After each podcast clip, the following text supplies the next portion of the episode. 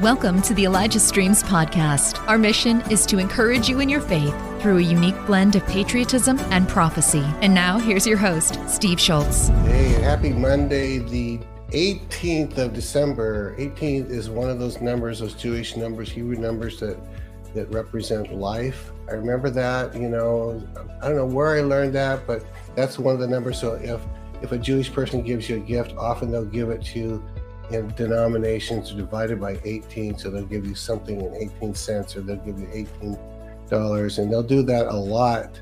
Uh, so that's a prophetic number. seventeen we just left behind. That's a number that represents Q. So Johnny and I, you know, we're always doing something with numbers, aren't we? So Bob Jones' greatest, most liked, loved number was three hundred forty-one. And I said, well, what are you looking for three forty-one for? He goes, every time I see it, God's just telling me I'm right on time. And there went a car right when he said that, and pulled in front, license plate said three forty-one. So that's one of mine now too. I adopted it, and God does often speak to me. At Gematria, it's supposed to mean something which I no longer remember, but he's got a little book, booklet out. It's probably in Amazon. If you put three forty-one, it will probably give you Mike, uh, Bob Jones' book. Now that'll sell a bunch of copies over tonight, so that'll be fun. All right. Listen, a quick reminder that DeMontae Edmonds will be with us tomorrow at eleven o'clock Pacific. Um, uh, I've missed him the last couple of times, but he, he's a, a personal friend, a very prophetic guy. Um, it's really, it's re- he's really going to be interesting to hear. I can't remember this topic, uh, or I would say it right now, but uh, this it'll be really, really good and highly prophetic. So beautiful family he has. So uh, let's see. Uh, we're going to go ahead, ahead and run a quick spot about the wells, uh, and we, we kind of t- switch them up. And so here is that. Here we go. Over seven million people in Uganda lack access to safe, clean water. But you are changing that statistic by providing access to clean water. But there is still a need. There are still many who don't have access to clean water. Would you continue to help bring clean water to the beautiful people of Uganda? Donate today online at Elijah Streams dot com.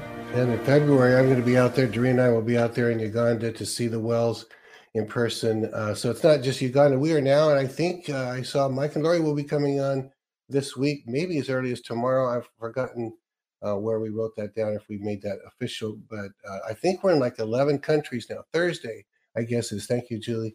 Uh, Mike and Lori will bring, uh, and she's got a word of the Lord regarding the wells, but yeah, eleven countries, I think is, um, yeah, it's going to be really great. So I'm looking at different things here, the notes that are flying in here. All right, so Thursday's going to be a big day because we're going to have that. Robin Bullock will be with us on that day, and we're going to re- feature a brand new story that we filmed a week or two ago. It's been in editing, and you're going to love it. Uh, we're shooting towards in twenty twenty-four. Um, we'll probably get to the point where it's one new, fresh filmed story where we go out, usually in the United States, that's other than Uganda. We'll keep those coming, but then we'll have these fresh stories. They're either miracle, miracle stories or giving stories, or um, what's the other one? You know, something we did with the with the wells, or some project that you, I say we funded, what I mean is you funded, and we got it done for you, but you were the one that put the money behind it. So, all right. Uh, so that's that. We're going to bring in Johnny Enlow. I think we're up to speed if, if I'm not forgetting something. So here comes Johnny Enlow, unfiltered. Here we go. thirteen forty-nine hours, declaring it a riot. My message hasn't changed. You are the light of the world. You are the salt of the earth. You must from now on target darkness in your society. We are almost there. The pain is for the awakening. The awakening is for your children.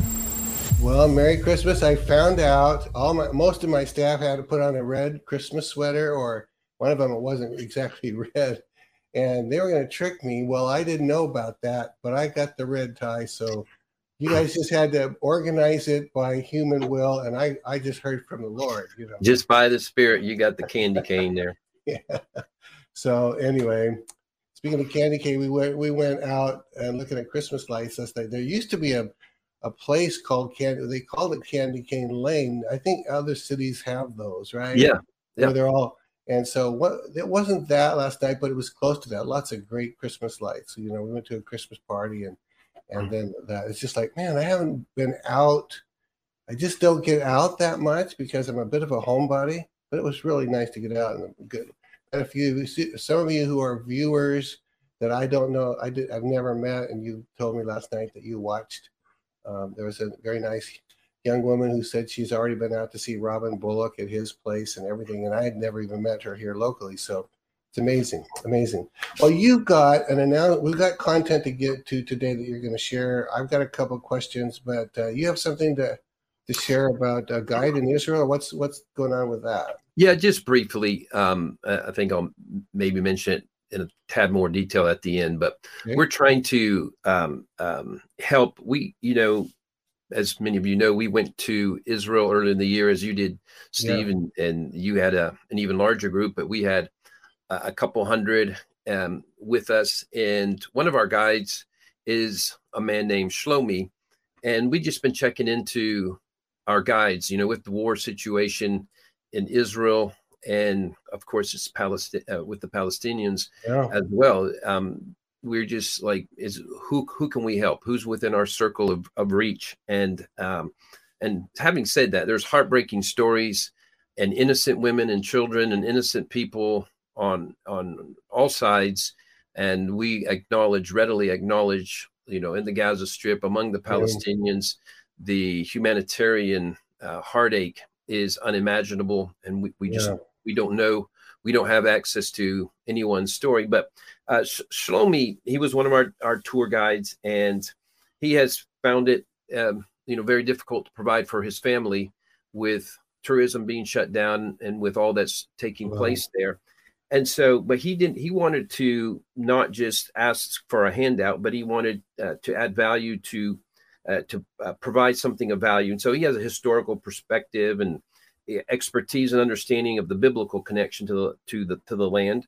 He is, he's not a, a messianic, but he is definitely a truth seeker, and we nice. Connected in that way. And so we'll have, I think we'll put it even now, there is um Holy Land community. There, yeah, if y'all will check that link, and there's going to be uh, a free uh, a free um, uh, um, event that he'll be hosting Thursday, December twenty-first, and and then you can do more with that as well. Where he will, you know, it's not just about a charity giving to him, but there is again, there's some instruction about Israel uh, before now that could be um, valuable. Uh, many might appreciate. He'll allow for Q and A there as well. So wanted to uh, tell about that. And, and again, just state that again, we understand that there has, um, it's not, it's not been good for anybody. It's been very tragic, hard. Mm. We have reports coming from Israel, um, things that still happen. And just, you know, for them, it was a, a nine one one day, what took yeah. place. But for Gaza Strip, it's kind of even worse than a nine one one. And so, you know, ultimately, I believe there's some sinister hand behind the orchestration of this war that's keeping things going as well. And it's it's complex, it's complicated. There's the fog of war there, and and um, yeah. we're aware of it. And it's it's it's it's uh, it's horrific. And we're actually, you know, we yeah. want the Lord to intervene.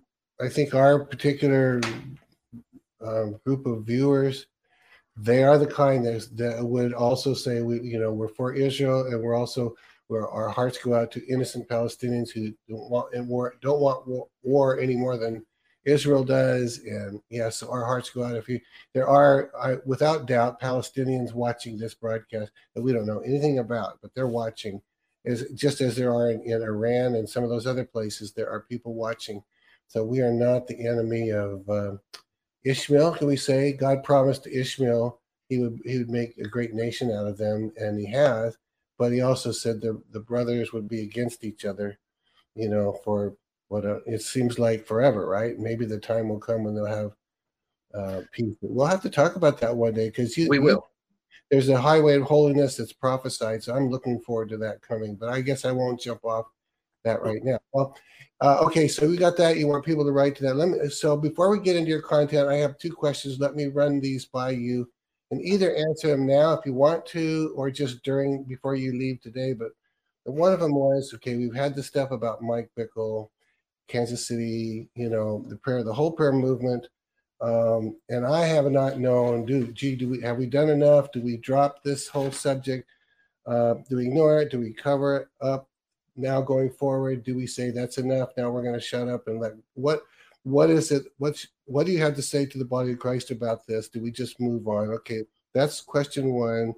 Question number two might be a cousin to that, only because when people get together at Christmas, um, this is going to be a subject that people are going to be talking about. And so the, the, what about facing difficult family dynamics? Whether it's about this that I just mentioned or just tough. Everybody has to face face the demonic realm, as it were, who always tries to stir up family against family and holidays. So yeah, those are my questions. What what do you have to offer the viewers to help them and give some tools? So, well, yes, Steve, and it really just goes with the theme the Lord's given me um, for the day as well. And um, there's a word the Lord gave me for the day. Uh, I woke up with the word transcend. And we're going to look at that in a moment. And then there's kind of the rise of the transcendent ones and what that means in a practical way for us. But it applies to really both these situations that you're you're bringing up. And um, we do want to um, we want to we do want to talk uh, talk about that. And I think it will be it will be helpful for us. And, and hopefully we can leave some tools or a tool or two for those going into these difficult. We know the holidays are supposed to be, you know, tidings of comfort and joy, but many yeah. don't feel the comfort and joy as they go home. They're they're facing uh, difficult family realities and dynamics, and so there's ways that we can go, and um, and there's tools the Lord can give us, and perhaps there's something we can add uh, today that will assist you in feeling more more hopeful as as you as you face that. So we want to be aware of that. A comment as well on. You mentioned the one, uh, the three, four, one that Bob Jones. Yeah.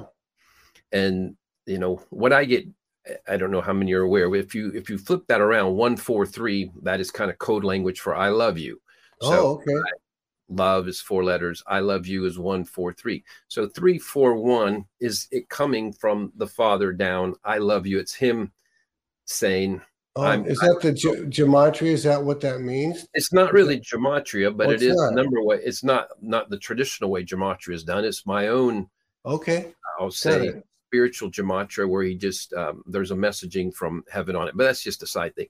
So yeah, um, uh, so here's two things the Lord has uh, given me, and one I I'm going to make a comment on something. I don't have much else on it, but I feel just to to share it. Um. Because one is, I got a word transcend this morning, and the Lord says that's the key word for today. And so everything that built off of that for today comes comes from that. But on December seventh, I had two dreams, and I I, I cannot remember anything about the dreams except this happens often the way the Lord speaks to me. It's just where the dream ends. And so yeah. the dream ended on both of them with um statement. It almost went nuclear, and then the name Ezra Cohen, and um and Ezra Cohen was it's uh, you know but for the understanding was but for Ezra Cohen. I don't know exactly what that means. I know he uh, generally the name we hear him by is Ezra Watnick Cohen, and he was one of the key appointees from President Trump. Okay. Um, I should have got the exact. I uh, and I have heard his name, and I keep meaning to look it up. Who is he? What when his name comes up? What are we talking about?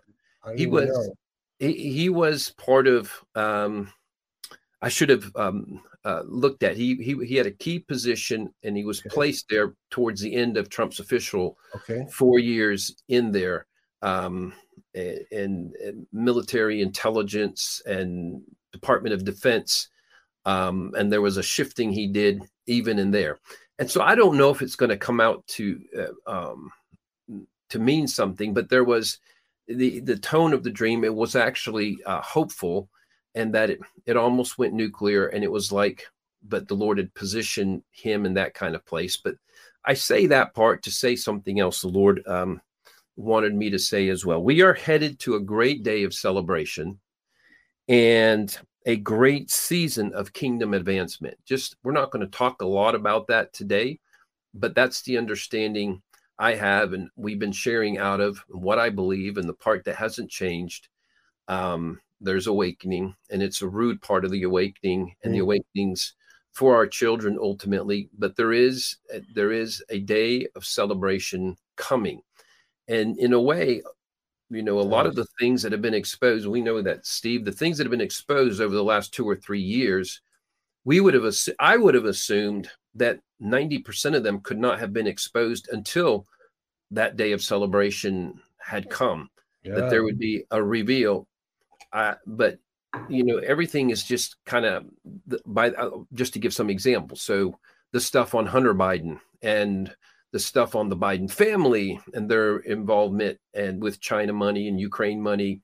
And when you think of Epstein Island and the client list and Pizzagate, and um, there are, you know, every week there is uh, further detailing of that coming from uh, people who have huge audiences like Tucker Carlson and um, uh, Elon Musk on Twitter.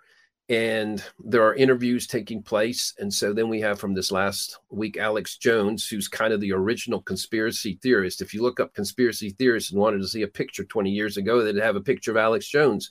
And now, of course, the comment everybody makes is everything he said was, because that's what it's true. It turns out to be true. Everything he says is true. So there's the reveal has been constant.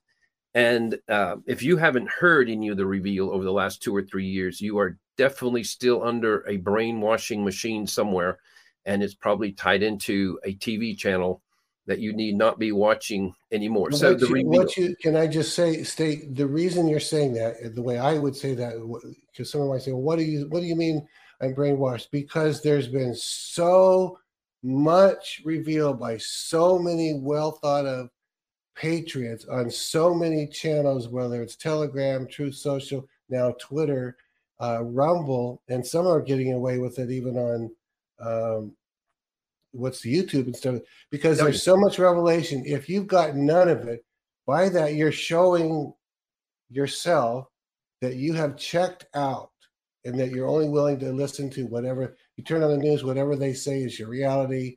You may have a great heart, but if that's your reality, you're brainwashed. You might, you're, you're a brainwashed guy with a pure heart. Right. I don't know. That's the way I would. No, it is. I think we've addressed in the last couple of weeks somewhere pointing out a scripture. It talks about they can't see because they're blind. Their hearts are blind. And so yeah. there's a point where your heart becomes blind and where you don't want you won't face the truth, because some part of the truth is, whether it's an original hatred, a never Trumper. That's like, you don't want to hear that God ever called or is going to use or use Trump. And so because yeah. of that, you will blind your heart to truth by making inner vows such as that. Yeah. You're going to be a never Trumper, no matter what you find out about him, no matter what you find out about what he went against and the courage he showed in doing so. You're going to be a never, you're going to have a blindness of heart, and you're not going to see the rest of anything either. And so that's just an example, but you can make an inner vow uh, in any sort of direction that knocks you out of truth. So you have to be able to keep your love for truth in a preeminent place and in can the midst I say, of the discovery of many things. One more thing, and this is my observation. I haven't heard anyone else saying this. I saw it happen in many cases. Some people, when Trump did not pull rank or use the military or use force, when January twentieth was stolen and everybody knew it, he knew it, everybody knew it, patriots knew it, and they became so angry that Trump didn't use the military or something and just seize control, that they have never forgiven him. Some are like that. They, and they would, they probably already forgot that they said, I'll never forgive him. But that's what, that's where their blindness started.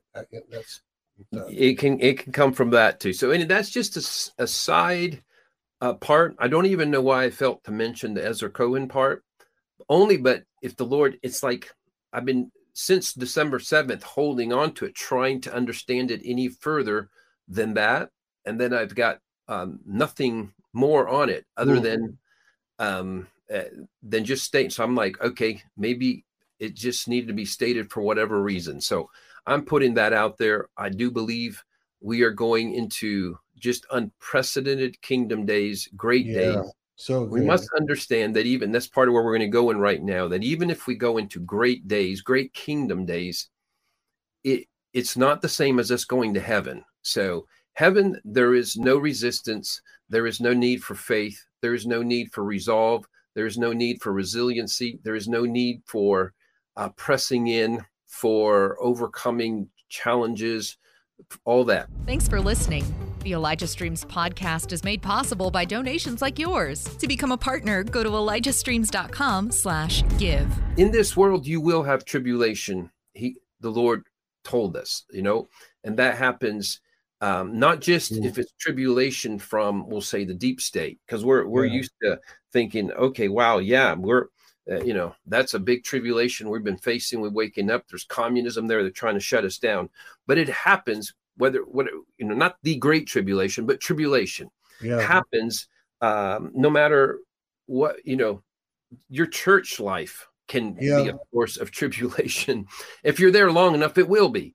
And so that's just one of the things that's going to happen. There's going to be testings, and there's going to be relational testings yeah. uh, between brother and sister. And uh, I don't mean literal brother and sister, but spiritual brother and sister. And so you have to learn how to advance and be a peacemaker, and when to, back to this point of when to confront, when to um, when to cover, and et cetera, et cetera. And so these are dynamics we have to learn. And then you can you're going to have tribulation from work, um, and depending on where where you're at, you know, if you're ultimately in the place where you're the boss and you re, you you report to no one, your tribulation theoretically is reduced.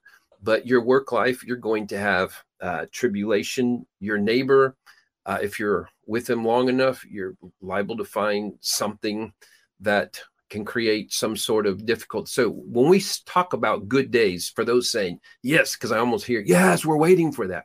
We're not going to a day where there's no challenges. So get that out of your mind and get, get that out of your spirit. It's a great day that we're going into. And it's a great day, particularly for and, kingdom. And you mentioned faith. No matter how great it gets, if I understand it right, there will always be situations in your life always that that demand faith, right? No matter how good it gets, and that demand that demand forgiveness, that demand all the fruit of the spirit. And so yeah. that's where we're going to go. So here's this word, um, uh, you know, so transcend. Here's the word the Lord was given me, and and um, the the definition of the word transcend is to be or go beyond the range or limits of something. Is one definition. Another one is to triumph over the negative or restrictive aspects of, mm. um, to rise or extend notably above or beyond ordinary limits. Uh, another one is to be prior to, to be prior to. You're like, what, what is, what is, what, what is that? And, and so we're going to, um, Uh, dig into that a little bit. It's not so much a word study, because we're going to get into examples, and really the two yeah. questions you asked, uh, Steve, are are very um, relevant, and the application is is uh, is great for that. Sure. Um, but here's the deal: we're called to transcend, and so we can no we can no longer be those just waiting for things to go better. The kingdom is meant to thrive. Whether we're have, whether we have deep state realities around us or not, and even around the world, those who listen to us, this goes around the world. There's going to be countries in different stages of, we'll say, of being set free from the mafia, and being set free from this Seven Mountain Mafia that the Lord pointed out to me a few years ago, that I've been telling over and over that he's that he's eliminating them. This particular mafia. And this particular mafia of the Luciferian cabal that's in place doesn't mean that mafias won't continually try to form. There, that is a reality that takes place. But if we um, step into our assignment, the rise of the transcendent ones, again, so we're called to rise, and we're not to rise and expect no resistance. We yeah. rise and shine expecting resistance. To say it again, to be or go beyond the range or limits of something. You can see the transcend. There's a word ascend, which is to climb. And then there's a transcending, to triumph over the negative, restrictive aspects of, to rise or extend notably above or beyond ordinary limits. So we have to begin to adapt that. Everyone who's listening, you need, you need to start thinking of yourself as being a transcendent riser, a transcendent one, one called to rise. And so the Lord, this is the word for today, is it's time to transcend. It's not just time that, well, is all the good stuff happened yet? Or we still have bad stuff? Forget that. You can transcend. You can transcend. And, and we're going to hit a, a couple of scriptures that relate relate to that uh, um, as well. But a quick analogy that comes to me before I go to those scriptures, and there's a reason there's these two apostles from the scripture that we want to, to look at, because their life is very applicable as well. But a transcendent one is going to be one who is a thermostat hmm. versus a thermometer. So this is the shift and call that God is making for us. And there are great days ahead, ahead of those. There's the rise of the transcendent ones, the rise of those who step into being thermostats versus thermometers. So let me explain. Yeah. It doesn't take but a second to to think of, of the difference there. But a thermometer, you understand that it measures the actual temperature. It, it's a reaction. Yeah. The reactive ones. So it's like, oh, wow, it's hot. It's cold. It's this. Um, it measures and, where we actually are, not where we want to go. Right. And so you determine, but a thermometer, if it had a brain, would think of itself as, I'm just a realist. I'm just telling you what's oh, really going good. on. Yeah, okay? That's good. Yeah. A, therm- a thermostat, a transcendent one, is a different kind of realist. It's a realist like, whatever is doesn't have to be is. I can change the is. That's and good. So the thermostat sets it. So you know a thermostat in your house. If you put it at sixty-five, everybody's cool. If you set it at seventy-eight, everybody's hot and warm. So a thermostat changes. Obviously, we're going to talk a little bit more about it when I get to actually directly answering that question, but we can see the application even going home to Christmas, yeah. the difference between being a, a thermostat and a thermometer. You go, oh, man, there's so much friction. I'm already there, and I'll go ahead and finish this part of the conversation on it. Anyway, to answer that question, when we get when we get into, you know, Christmas time, New Year's time, and we have family and family that knows us very well, we know each other after the flesh too much, and so it's so easy to pick an old wound and trigger each other. and and so if we're like, yeah, this is just what I expected, there's just, again, you can go into your home setting, you can go into your holiday setting as a thermometer, and it won't go well with you, because you're going to pick up all the discord and all the everything that's there, unless somebody else has decided to be a, a, a thermostat going in a good direction. But if you remember the power that you have um, to be a transcendent one, one who carries the ability to shift and change. So you're not just there to discern and read what's going on. That's people often who discern and prophetic and intercessors. You go and read and you feel and you tell what it's like. Well, you want to be able to be um, a little better than that. And be well, one. And is this also synonym if someone says so and so? He's just he's a he's a force for peace wherever he goes, because if there's tension, he helps everybody rise above it. That's that's a transcendent one. You transcend it. You rise yeah. above the circumstances. That that helps me. That kind of definition will help somewhere. Transcends a pretty big word, but yeah. Now you know where that that little phrase we said that doesn't hardly make sense. To be prior to. It's like you were something prior to. So okay. that which is thermostatic is already has his own essence and strength and can release and can release that. So, but let's look at the scriptures. We want to um, get better application for this. And it really applies to both, both questions you brought up. And it uh, applies to everything that's going on, us going into okay. kingdom days. So it's, it's, it's relevant to whatever situation anyone is, but we're going to apply it to these these two. So I want us to go to uh the book of First John, and let's start with um chapter two and verse six. As we're getting there, let me point out something about the Apostle John. So he was the last apostle author. He was the last apostle. He's the one who wrote the book of Revelation. And for context sake, if you remember, it's in seventy A D that it was just the worst, the, the great tribulation for the church in that day. That's when Titus came with the armies of the Romans. They They went into the temple and slit the throats of two thousand that were in the temple, and over a million Jews were killed. And mm. those that heeded the words of Jesus, when you see certain things, run to the mountains. They're the ones that there's the ones that escaped and all that. But you have uh, a reality that John is writing the book of First John um, so in the vicinity of ten years after that. So it's at least a decade after this has taken place. But they're not the roaring Book of Acts church that's just in this great place. They're under ch- trial. They're under mm-hmm. duress. And so you'll, if you understand that, you'll see why why the whole, I, I, I read more than that today, but I read the whole book of First John uh, today. It's all about love, you know, and and so there's this big focus on, on that that comes um, from him. But here's the, um, let me read First John chapter two and, and verse uh, six.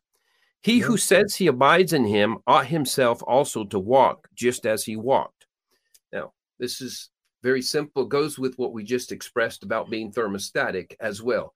If, if you abide in him, you also ought to walk just as he walked. Again, I'm going to be recommending this over and over. I feel like the Lord even now is telling me this is, it sounds so simple, but it's so powerful right now. He, he's like telling me too many of my people are looking at themselves as victims. They're looking at themselves as if they're thermometers, and they're just trying to register. They're trying to feel better about things from outside.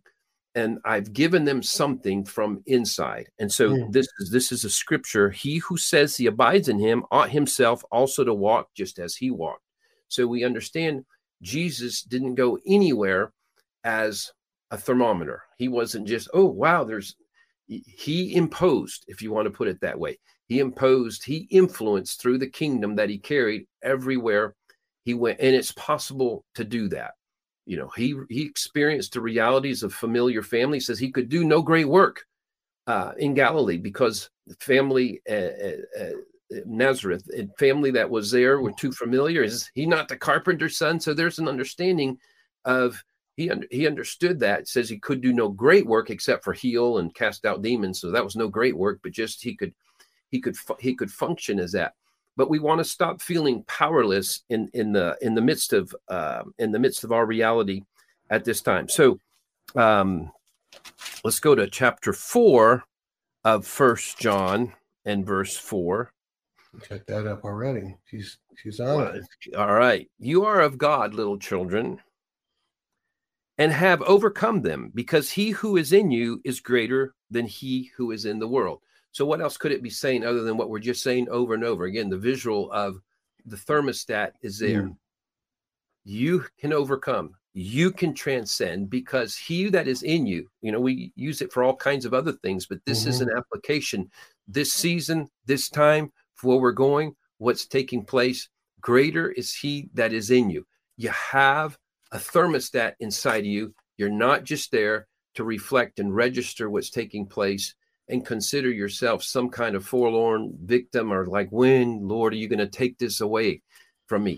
Inside of us, within you, is the kingdom that's ready to manifest. The kingdom of God is within you, he tells you, uh, somewhere else. So it's not just the kingdom of God waiting it to change and affect things, dynamics outside. Those are going to happen. We're going into, into a new season. We're going into a new reality. Those things are going to happen, but he's telling us, let's go ahead and shift into what we're supposed to shift in the meanwhile. Uh, chapter five, the next chapter, verse four. Uh, this First John chapter five, uh, verse four. For whatever is born of God overcomes the world. And this is the victory that has overcome the world, our faith. So it's just very key at this time while we're waiting for all kinds of things to take place. You know, I could, I'll just mention things. Okay, the R V. The E B S, all these other things that different ones you know about, and that we're, you know, holding out for things that are going to change the realities for us. He's like, whatever is born of God overcomes the world, period.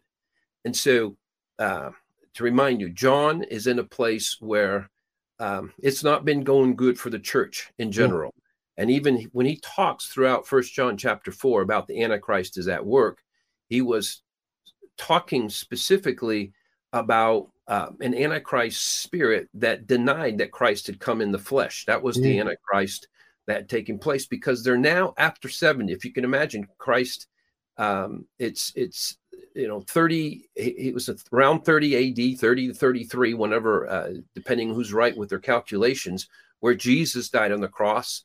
And then, of course, he rose from the dead and he ascended. But that was, uh, this would be, this would be fifty years later where, where Paul, uh, where John the Apostle is writing these things.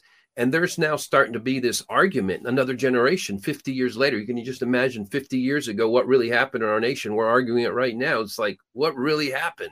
Because history was, history has been scrambled and changed and manipulated. Well, yeah, I mean, I just heard this, uh, you know, there's there's that one phrase that goes, to the victor belong the spoils. The other one says, whoever wins the wars gets to write the history of what they say happened, right? So, so yeah.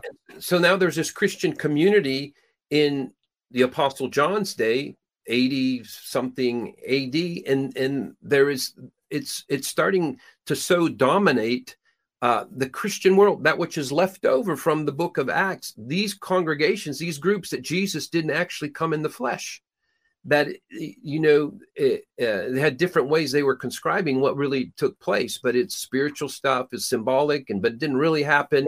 Uh, can I just ask you real quick, not to get off, but just a sentence or two, what made them start saying that? Did their experience of miracles begin to wane, so now they're starting to question everything? Why did they suddenly say he never even came? Why were they well, trying to? They had some dynamic teachers, as always. You have to have a spokesperson yeah. for this kind of idea. Yeah. And um, I, I haven't, you know, nailed down to who's the original starting. I yeah. know, uh, uh, I know who was a strong spokesperson for it at the time, and but I haven't done that type of search. Yeah, but I'm, yeah, I kind of meant in general terms. Even if we don't know who the false teachers were, They, someone emerged, you're saying, some people emerged, began to teach that. Um, for whatever reason, they just began to teach it. People started believing it, is what you're saying. Yeah, and when people think of the Antichrist, and John talking about the Antichrist already here, that's what he was talking about. It's something that was at work in the church, that was at work in the church, in the remnant of that which came from Jesus and the twelve apostles and all that kind of stuff. That movement had been infected, and it it said that over fifty percent had actually fallen under this uh, this deception. And there's more yeah. things uh, connected to it as well. For time's sake, we, we won't go there, and, and I didn't prepare for it enough to, to make sure we, when I share on things like that, I have uh, my general knowledge, but then I like to really uh, fine tune, secure it, and make sure it's, it's uh, historically Um, uh, yeah. one hundred percent correct, as as correct as you can be with, yeah. with history. But here's the bottom line, is that there was uh, that that's just pointing out the Antichrist spirit that was do- so dominant that John had to, that was his big fight. That was his big fight at this time, is just trying to get that kind of um, that kind of uh, deception out of the church. So it wasn't It wasn't a great New York, I mean, New York, a um, new church time. It wasn't a, a great Book of Acts um, season when things are, are when, when he's talking about walking and all these things that take place here. So, but this is, again, for us, I'm uh, just going to add um, First John five, fourteen and fifteen, verse fourteen and fifteen. Now, this is the confidence that we have in him, that if we ask anything according to his will, he hears us. And if we know that he hears us, whatever we ask, we know that we have the petitions that we have asked of him. Now, that particular passage is one that, uh, you know, it is, it's been, a, it's one of those hard ones for the body of yeah, Christ. Because it's, the gap between what it says in our experience is what throws us completely off. Because we've, I've quoted that to the Lord, reminding him many times. So, yeah. So, and, and so in that one, you know, one of the things is the Lord wants, this is a scripture he wanted me to share today. This yeah. is one, he's that same God. He's the same one. He's still saying that.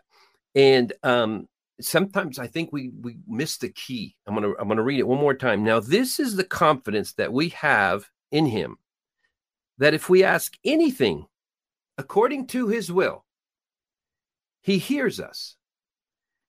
And let's not, this is the big if. Help Elijah Streams continue to reach people around the world. All donations go toward making Elijah Streams and the Elijah Streams podcast possible. Visit ElijahStreams.com slash give and become a partner today. And if we know that he hears us, see, we go, well, I doubt you're hearing, but I'm going to ask you because the Bible says no. to. It doesn't say that. If, if we, know. we know is the key part there. You have to know he hears you. And that's what begins. It's not like, well, if he answers, then I will. No, it's if we know that he hears us, whatever we ask, we know that we have the petitions that we have asked of him. So John, again, it's important because he's the last author writing to us. He's the most uh, advanced in age and experience in everything. He's the love apostle, and he's reminding the body of Christ. He's reminding the church. These are kind of just very important words for us at this time. Part of being transcendent, part of being um, those who will rise into transcendency, if we say it that way, will those be those who can go back to this simple reality. If you know that he hears you. Now, the Apostle John, with what he's endured, with the decades of what he's lived under and the attempts against his own life that have taken yeah. place, Um, and to, to say, if we know that he hears us, so that's the place you want to get to at, as you're getting your prayer requests. Everybody gets their prayer requests ready. It's like, well, you know, I've done this so many times. Anytime you initiate, it's like, I've done this so many times. You are not qualifying for this, because when you say that, you say, well, I'm just being honest. I've already done this so many times. I don't, well, you're, you don't know he's hearing you then, because you're well, acknowledging, you're remembering just, that he doesn't hear you. What's popping into my head is the scriptures are, that say, well, you know, you enter his gates with thanksgiving and then his courts with praise. And eventually, if you're at this long enough, you're going to end up in the Holy of Holies. And if you don't do that, he's not going to hear you, because you and you didn't enter with thanksgiving. You hear what I'm saying, Johnny? We put on ourselves that we did, we haven't done the work to get to him in the Holy of Holies. Therefore, maybe he doesn't hear. And you completely disqualify your whole prayer that way. Right. right? And we miss, even in that one, you know, it's not a to-do list that you check off and I did it, I entered yeah. and I thanked. The reason you want to enter his gates with thanksgiving is if you don't remember what he did, see, it connects with the point we're just making right now. If you know he hears you, like the reason you thank him is to remind yourself that he hears you. And if you can think of nothing to thank him for, it means yeah. you don't think he hears you. So. Yeah. The reason you enter his courts with thanksgiving is like you're about to enter to the king who answers all petitions, that has that kind of power. So you don't, you, you don't start your journey as like, well, I've been let down so many times before when I've gone through this yeah. door. It's like, no, that's not the purpose. So the thanksgiving, if you can't find something to be thanks, uh, thankful for, it is because there is a blindness of your heart. There's something, because he's been good to all of us. It didn't mean he answered all our, he, he didn't answer all our requests. He did in the way we. Or he we did, or he or did, he, but we're trying to get it done our way. And if it's not done our way, then we say he didn't hear us. There should be a trail of good no matter what. Yeah. In yeah. this, so it's not that you didn't have tribulation. In this world, you will have tribulation. This is one of his promises yeah. we don't put on our refrigerator. um but he, he did. You're right, I don't have that one on my refrigerator. Another it's one, you know, Second Timothy two twelve, if we suffer with him we will reign with him. And so there is those those are realities. So it's not did you have suffering, it's like do you have evidences that he walked through the valley of the shadow of death with you, because that's yeah. what David said, though I walk I do walk through the valley of the shadow of death, I will fear no evil, you're with me. So you want to have your spirit needs to be um, uh, re-updated on where he has been faithful to you. And it needs to happen on a regular basis, because he's actually been good to you every week. Yeah. He's been good to you every day. If you could remember at the end of every day, something that tells you that day that he was being kind to you, then that's that's what you want, because that's just who he is. And, and then it begins to reap its own reward. When you know that's who he is, when you know, it says you bring your request to him, and it just says, and you have to go by what it says, that John, the advanced, he's like, if there's any apostle we want to hear from, it's the one who was close to Jesus, put his head on his chest. that overcame death. They couldn't kill him. He's the one who wrote the book of Revelation. He lived into his nineties, and, and he's there, and he's telling us, if you know he hears you and you bring your petitions, he is working to fulfill them. So that's mm-hmm. just something that's a truth. And you want to step into the transcendent d- dimension. That's h- how you do it, is by remembering that. Okay, so let's go a couple scriptures of the Apostle Paul in the book of Philippians. And um, and so we're going to look at Philippians chapter two. But again, the preliminary setup for it is, is very important. Paul is writing where the apostles are writing and to whom is always very important. So Paul is writing this letter of Philippians from prison in Rome. Mm-hmm. And it's in somewhere between sixty and sixty-two A D. So around thirty years after Christ has ascended. ascended. So the, the church has been going on for this, this time, and he's in prison. So everything in Philippians is Paul writing from prison. Not only that, he's probably about two years away from being martyred hmm. um, in Rome. And and it, they're about eight years from Jerusalem and the temple being totally leveled. So the big judgment coming. So they're not, these are not great days. These are not great Book of Acts days hmm. of Uh, of kingdom advancement. These are under duress, under mm. challenge. This is how you become transcendent. But you can forget that. You can forget that these guys whose stuff is being read till today, two thousand years later, and has caused billions of people to uh, to go into the kingdom in one way or the other by the influence of Paul and John. Um, and isn't, isn't it Philippians? You're saying Philippians he wrote from prison. Isn't it Philippians where he said, from this stinky prison, rejoice in the Lord always, and again I say rejoice. Isn't that Philippians? Well, he says, um, yes, he does. He says rejoice several times yeah. from there. Well, then, well, we're going to read a couple uh, scriptures from there. Let's start. I mentioned uh, Philippians chapter two, verse okay. fifteen. But again, the context is important, because if y'all are thinking, oh yeah, Paul, who's raising the dead everywhere, and the shadow is healing, mm. and he's all that book. No, this is thirty years later, yeah. and he's under duress. And they're close to not just experiencing duress, but a, a an enormous D-Day for yeah. for them, you know, for the Jews. But it affected, because Christians were considered just a sect of the Jews. So verse um, fifteen, it's in front of me, that you may become blameless and harmless, children of God, without fault, in the midst of a crooked and perverse generation, among whom you shine as lights in the world. And keep that up for just a second. So, you know, we can apply that we're in the midst of a crooked and perverse generation, but he specifically was, and that's why there was judgment.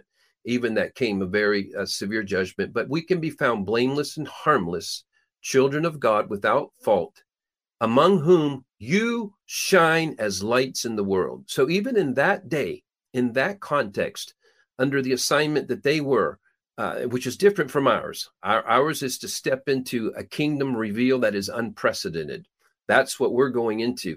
He's, he was telling them, even in that context, you shine as lights in the world. They were powerless. They weren't even a nation. They didn't have citizenship.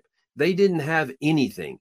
So uh, this is not, you know, we're, particularly here in the United States with what we're, you know, we're being strengthened with patriotism and God can change our nation. We're supposed to keep all that. That's wonderful, wonderful, wonderful. But the kingdom of God functions and operates even without that.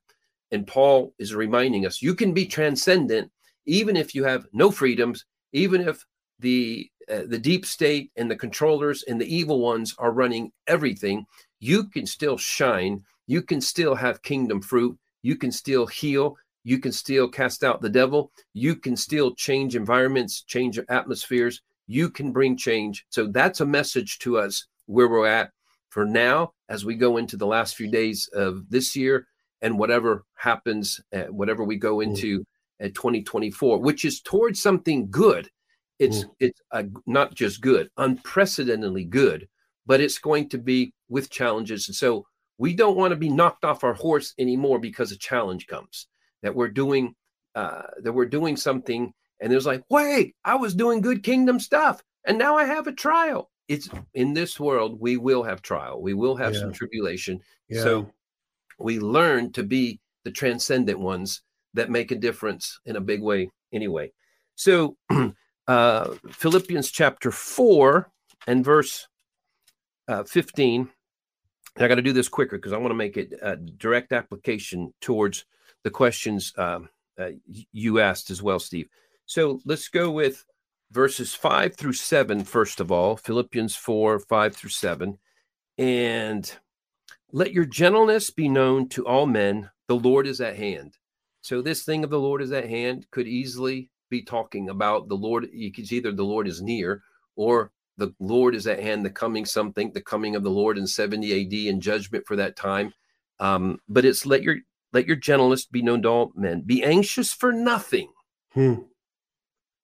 Be anxious for nothing. He's in prison, a couple years away from martyrdom. They're eight years away from a total wipeout. Yeah. Be anxious for nothing, but in mm. everything by prayer and supplication with thanksgiving. The thanksgiving is not a to-do list. It's like if you can't see them in your past, you're going to have a hard time seeing them in your future. With thanksgiving, let your requests be made known uh, to God. And the peace of God, which surpasses all understanding, will guard your hearts and minds through Christ Jesus. So we want that known. Whatever your situation, whatever your state, again, it's acknowledging we have not just red state and blue states in our nation, but this is going to many other nations and certain nations where there is total uh, lockdown of any kind of freedom towards worshiping the Lord. He's saying he can guard your hearts and minds through Christ Jesus, and he can coat you in peace. You don't just have to change um, the big picture of what's taking place. And so this is a good point for me to, a good time to um, throw a visual to people. Think of two circles, two realms. There's the inner circle, the outer circle, the inner realm, the outer realm. And they consider them realms of power or influence. And what we're called to do is to be able to function in both realms, in, in, in both circles of influence, and do so in a kingdom way. So I'm going to say a couple things, and I'm going to, I'm, I'm going to, I'm going to explain it. So um, just hang with me a second there. Uh, the kingdom has to come in a kingdom way. So the kingdom is a blueprint, but a kingdom is also a way of doing things. So it has to come in the fruit of the Holy Spirit, we'll say. So there's the right ideal, and then there's the way it comes. So Seven Mountain Mandate, the assignment to see cities and nations that serve our Lord as cities and nations. That is an incredible uh, assignment. And you can be right in your kingdom objective and be wrong in your kingdom way of doing mm. it. Yeah. Yeah. And so this is about being transcendent. The Lord just wants to encourage us. We can be, we can have two rights. The kingdom has to come in two rights, the right thing and in the right way. And, and you can be, um, this goes into something when Steve's asking the question, even as it relates to IHOP Kansas City. When you ask about uh, Mike Bickle and what's taking place, do we ignore this?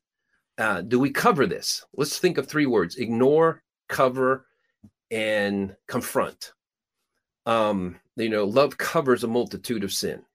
And so is that is that what we do here? Or it also tells us, though, to confront sin yeah, and yeah. to expose. We read expose that scripture. Yeah. yeah so, do we confront, or do we cover, and or do we ignore? And and so what is the proper uh, the, the proper positioning? Well, uh, even as we do it, even if we get the right thing. So even those who are confronting is clearly a biblical mandate.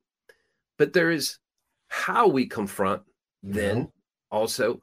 It doesn't mean we it ruins the whole thing. It doesn't make us wrong on, on, on the big picture, but it does. It takes away from the kingdom outworking of it, the way it's supposed, supposed to be. And so we want to, we want to do things the way he does. We saw in the woman caught in the act of adultery, the Lord had to balance when he told truth and when he, when he loved, when he, you know, there's love and truth, and people are like, yeah, we've compromised truth so much. We need a truth back. And we do.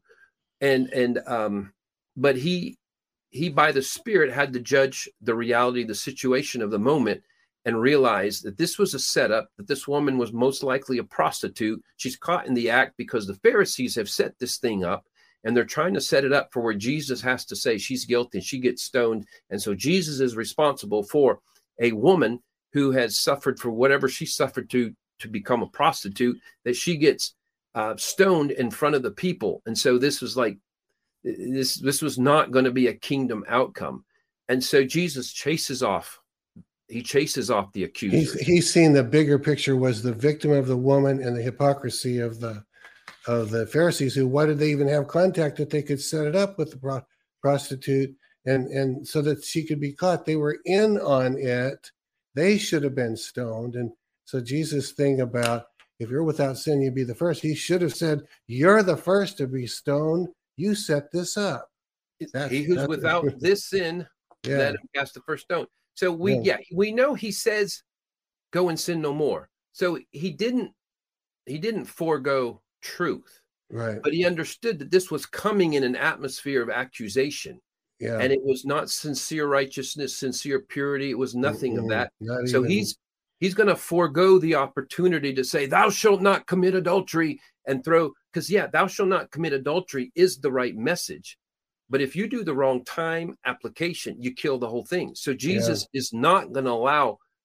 One of his initial settings, it's, he was like, wow, it's a divine setup. He could have gone on the record against adultery.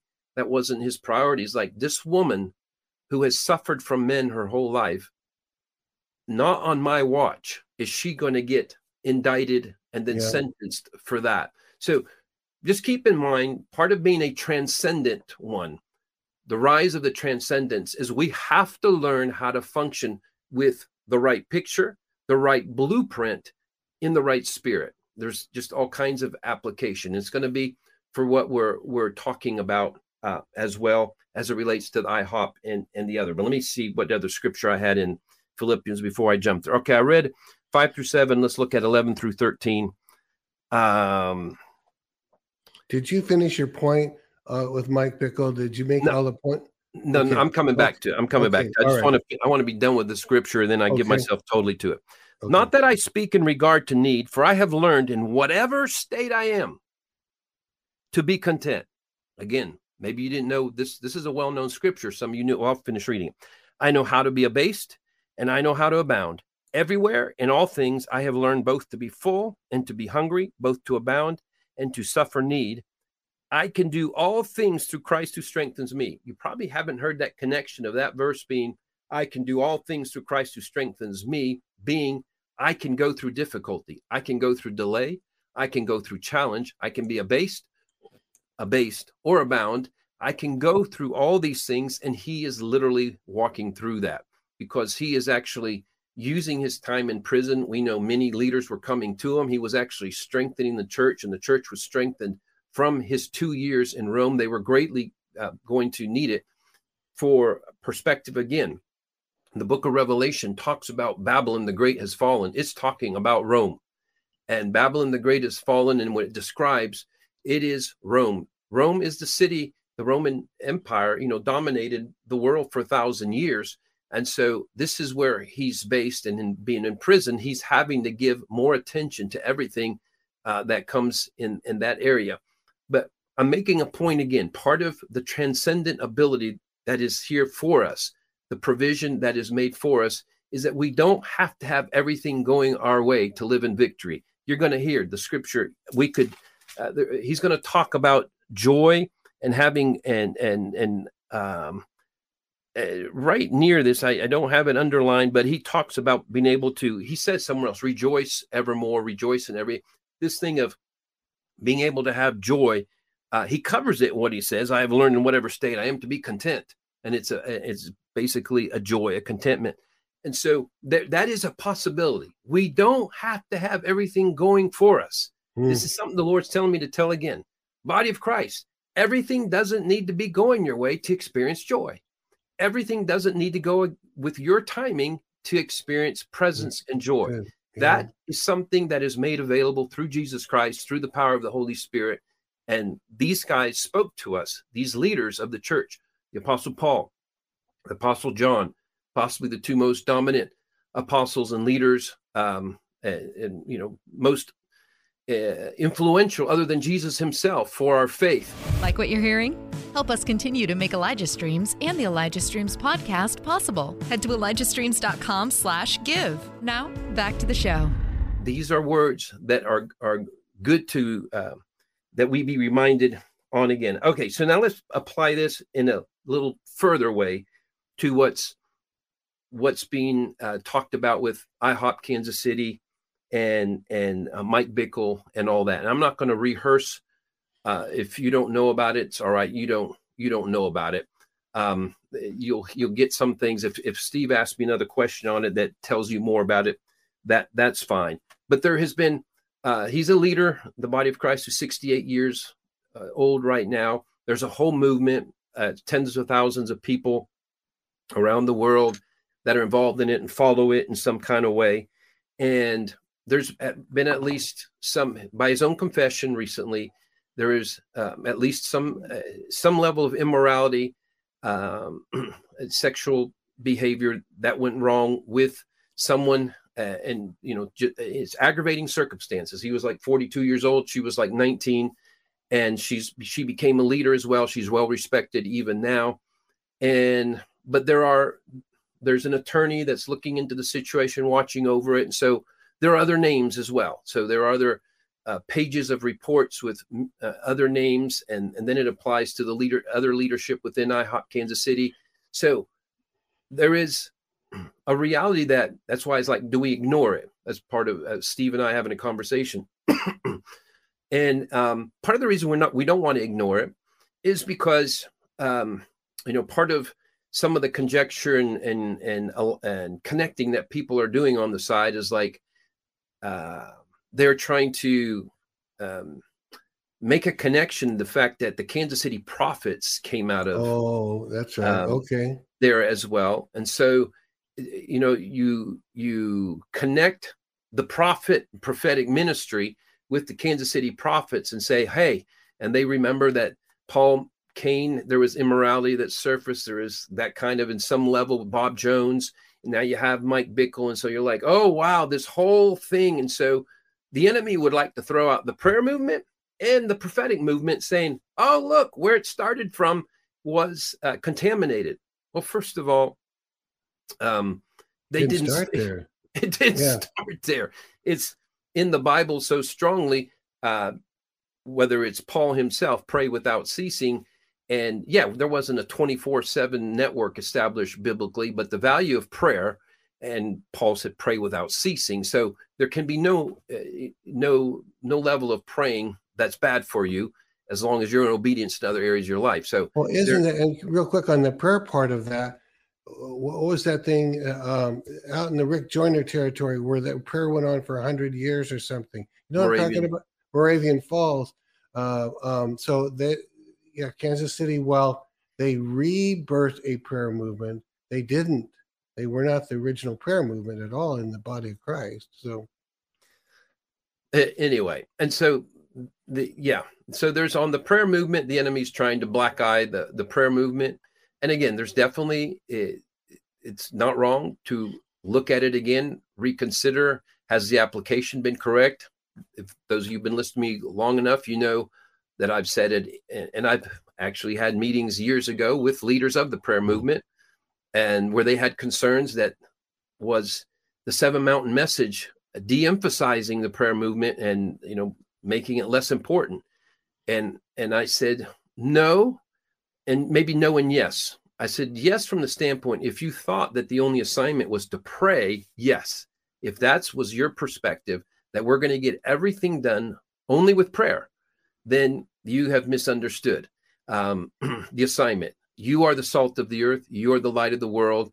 And that was never just an assignment to pray. It's an assignment to yeah. show up in society and be the so, part of the solution, yeah. the answer, go, the presence. Yeah. He, go ye into all the earth. And I always just thought that was just all the mission fields until I met you. And there, wait a minute, go ye into all the earth is like, you know, downtown when I lived in Dallas, go downtown Dallas, go down, you know, go into all of the city. Go well, the, yeah, go ahead. And and even that Steve, was kind of the next level of understanding. We've taken it kind of the next level is like, it's not just go downtown. It's like government, right? Media, right. Economy, arts, entertainment, education. Yeah. Literally, we've been shut down. Communism has come into our nation. We are we were at the precipice. We've been at the precipice uh, from a cabal that just about reduced us to five hundred million people around the world because they took over all these systems and we had no lights there. We didn't have enough lights to resist. By lights, I just mean Christian presence and believers to say, uh, you know, we're now showing up, but it's after the fact. They have made, they have totally taken over the mountain of media. They have totally taken over uh, government to the place where a high percentage of, in our nation, of Congress, of uh, the Senate, uh, the Supreme Court, C I A, Department of Justice, every, you know, that's what's being exposed the last two or three years, that our government has been totally taken by a mm. mafia. And why? Well, because Christians, we we were either preparing for rapture or no, we're just going to pray in our closet or in a building and we're going to stay and we're just, well, you know, we, we, we we've been hearing these that. horrible things about them wanting to put us all on the earth in fifteen minute cities, when effectively we had placed ourselves in fifteen minute cities. We stayed inside the church. They were like fifteen minute churches. You, you know what I mean? We weren't going, you know, and I, and I take your point strongly. It's not just going to other c- countries. It's not just going downtown more, but the f- seven areas of all, every society. Yeah. So, I mean, that's well said, but fifteen minute cities would have prevented all of that almost. And that's what he said. And when he said, you're the light of the world, then he said, you put it on a candlestick. So that's seven types of light. That's how we connect it with the seven mountains. So uh, media, economy, government, education, family, arts, entertainment, mountain of religion. So we have to have presence there. It's not about a Christian takeover. It's not about dominion in that kind of way. We're only trying to dominate over darkness, not over people. It's uh, the kingdom of God only comes as an influence. Jesus did not come with a whip and with lightning bolts. He he demonstrated who he is. He's a healer. He's a lover. And men, men were attracted to him the same way the kingdom's going to advance now. But the picture from Scripture is, if you remember in the days of uh, Moses and Joshua, it tells us of a time where Moses is on the mountain and he's praying. And then he has his hands get tired and the sons of Hur are lift, lifting his hands. And when his hands are raised, they are winning the battle in the valley. And then when his hands are down, they don't. That validates prayer. Yeah, if there's not prayer, if there's not the declarations, the prophetic decrees and all that kind of stuff, we lose. But Joshua's in the battle fighting, in the valley fighting. And if he's not in the valley fighting where the actual enemy is, if if he's not confronting the enemy's soldiers and troops, then Moses is just doing exercise. And so I did point out that some of you, know, you we can we can uh, be out of balance in a prayer um, emphasis to the point where it's like, no, we don't actually need to show up. We can just be like Moses and have all these dreams and visions and declarations and get it all done up here. No, mm. we have to. That was the words to Joshua. Everywhere the sole of your feet go, that is what I've given you. And so he gives us where the sole of our feet goes, not just where we can pray to, but they, they are designed yeah. to work together. And if you do interact with governmental things, and I interact with big things, and, and when you know you're meeting high government leaders or addressing those type of things, it's amazing what it does for your prayer life.